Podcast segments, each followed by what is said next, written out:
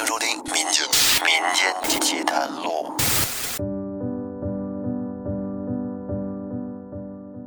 大家好，欢迎收听由喜马拉雅独家播出的《民间奇谈录》，我是老岳。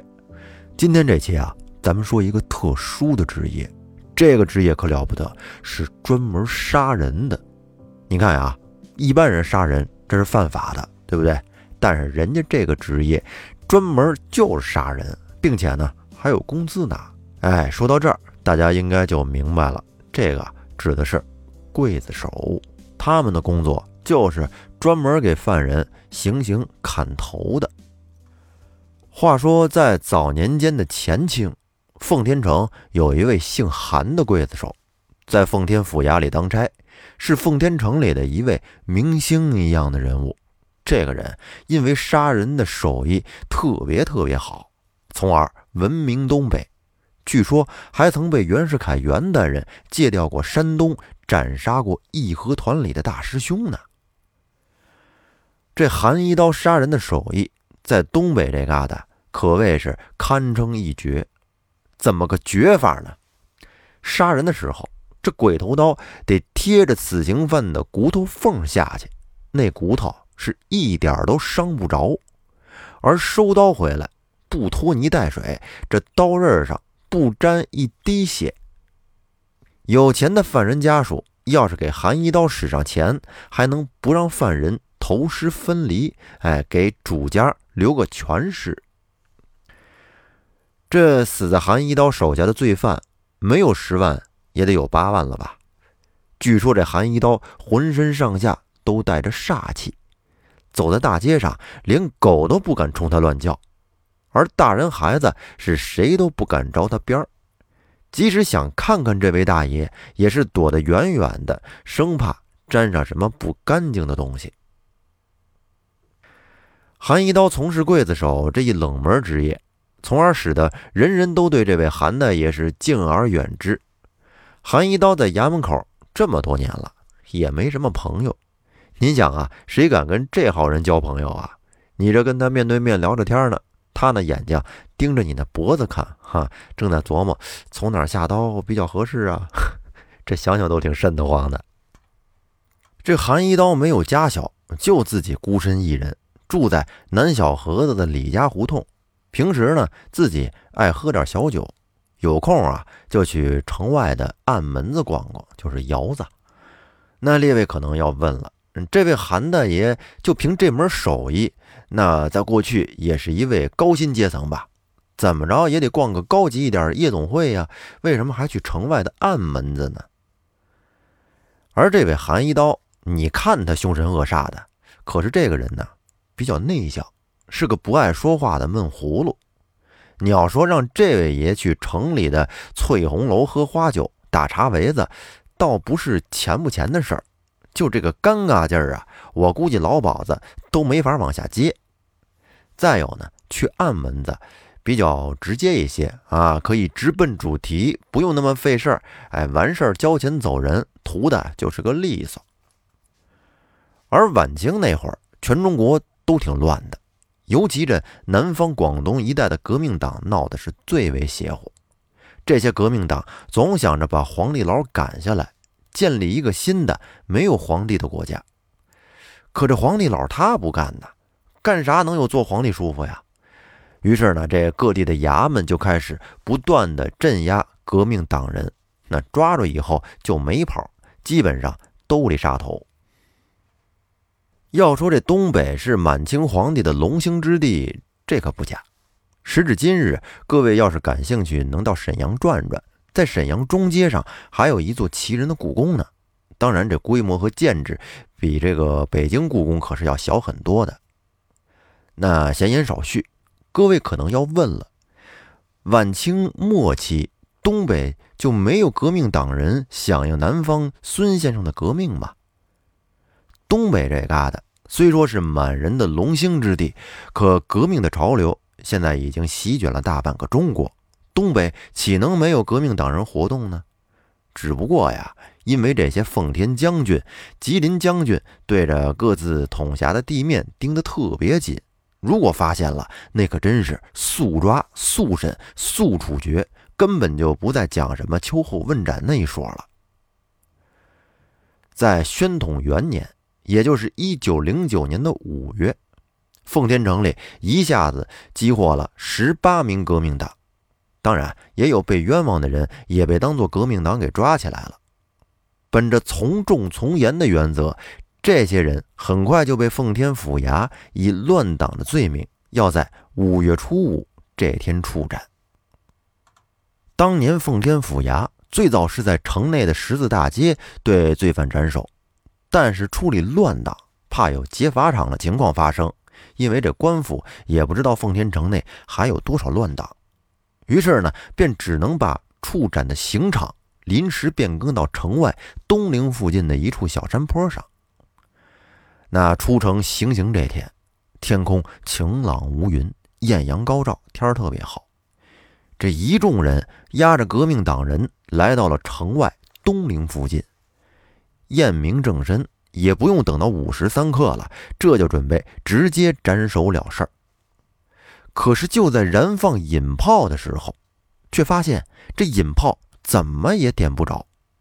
引炮这东西其实并不是评书演绎之中的那火炮，这个呀，它和鞭炮差不多，就是在杀人的时候放个响。一来呢是给罪犯提个醒，二来呢也属于迷信说法，就是让阴曹地府的鬼差过来拿人的意思。这天，韩一刀也是威风凛凛的，这胸前十字披红，怀抱着一口雪亮的鬼头大刀。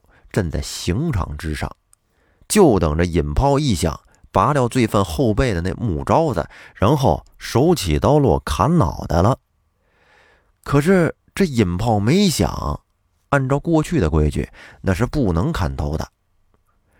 这引炮是点了好几次都没响，这下监斩的府衙都尉老爷可不干了，说：“都是群乱党，还点什么引炮啊？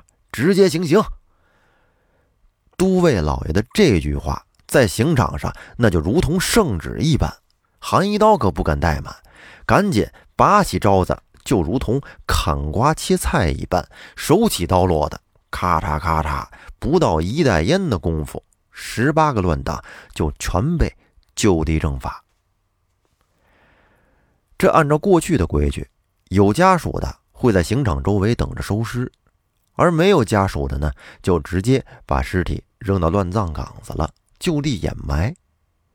那这些乱党选择这个没人的山坡行刑，其实就是说，朝廷压根儿就连掩埋的意思都没有，就是想跟这儿暴尸。由此可见呀，动了皇帝老的奶酪，那后果 有多严重了吧？且说这韩一刀行刑完了之后。按照规矩，喝了一口烈酒，然后把鬼头刀交给徒弟，送到衙门附近的城隍庙供奉。这个字不必多说。然后韩一刀换下了行刑的衣服，穿上了自己的便装，就准备到南小盒子自己家的住处洗个澡，去去晦气。可就在这时，天空中突然间就阴云密布，电闪雷鸣的。然后就是瓢泼的大雨下个不停。众人一看，只好就近找了一个破庙避雨。这个雨啊，可是下的真大，是一直下，一直下，直到天都擦黑了，这大雨方才算小了一点这时，都尉老爷翻身上马，赶紧回府衙复命去了。剩下的这一干人呢，只能腿着走回城内。由于韩一刀这人也没什么朋友，自己就想，反正天色已经晚了，不如再等等，等雨彻底晴了，我再回家也不迟。反正全家就我自己一人，是吧？一人吃饱，全家不饿。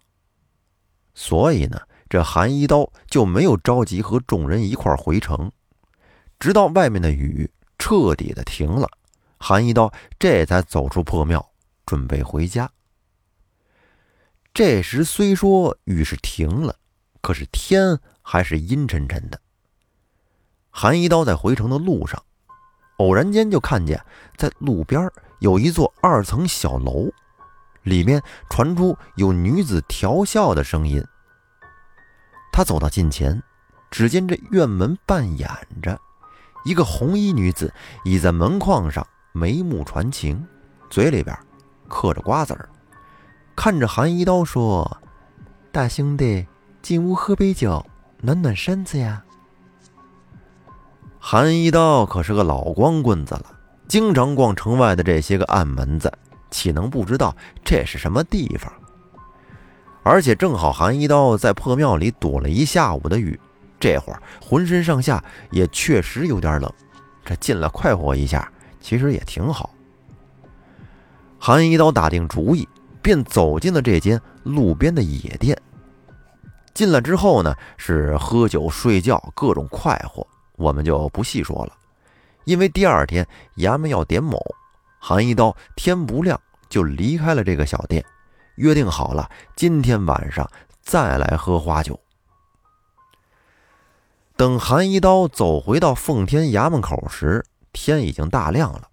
点完卯，交完差，韩一刀这才觉得肚子有点饿了。这一早晨净着急赶路了，连早饭都没吃。于是韩一刀出了衙门口，左转有一家油条铺子。韩一刀进去买了点油条豆浆，吃了个热热乎乎的，挺舒服。而韩一刀就在油条铺子吃油条的这功夫，只见有一个拿着算命旗子的老道也径直走进了油条铺子，坐到了韩一刀的面前，也不说话，就这么死死地盯着韩一刀。韩一刀让这老道瞅得有点懵。就问道：“说，道长，你认识我呀？”道长说：“看你这面相，是要将死之人呐。”韩一刀听完，哎呦，这心里啊，别提多堵了。这早上起来吃个早点，让人说自己快要死了，心里觉得十分的别扭，于是便说：“道长，我不算命，我是不是将死之人，我不知道。”但是能和我打交道的，肯定都是死人。这时，炸油条的小贩对老道说：“道爷，您这算命也不看看这是谁？这位爷可是咱们奉天衙门的韩一刀韩大爷，您可别在这瞎叭叭了。”韩一刀听了小贩的话，颇有些洋洋得意的望向老道，然后老道长做了个抱拳，继续对韩一刀说。韩大爷，您的面相实在是不好，能否和老道我讲一讲，你最近这两日都做过什么吗？韩一刀此时已经吃完油条豆浆了，叼着烟袋锅子，也想和老道盘盘道，便说：“我昨天出了一趟红差，砍了十八个革命党，然后就是下雨，一直下。”晚上等不下了，我回家，顺路还睡了个娘们儿。然后老道对韩一刀说：“韩爷，如果今夜你还要出去，请务必记住，找一个木杆，绑上一只活鸡，把鸡嘴捆绑住，万万不可让鸡发出声响。这么做，今夜可保你一命。”明日你就明白是什么原因了。老道说完，便转身飘然离去。韩一刀这行也算是刀头舔血的差事了，对好多事儿啊，他都是宁可信其有，也不信其无。看刚才那老道说的是如此的信誓旦旦、头头是道，也由不得他不信，毕竟这涉及到自己的身家性命了。于是韩一刀便转身离开了油条铺子，到市场上买了一只鸡，用绳子把这鸡拴在了家里的木杆上，把鸡嘴用胶给粘得紧紧的，让鸡发不出半点声响。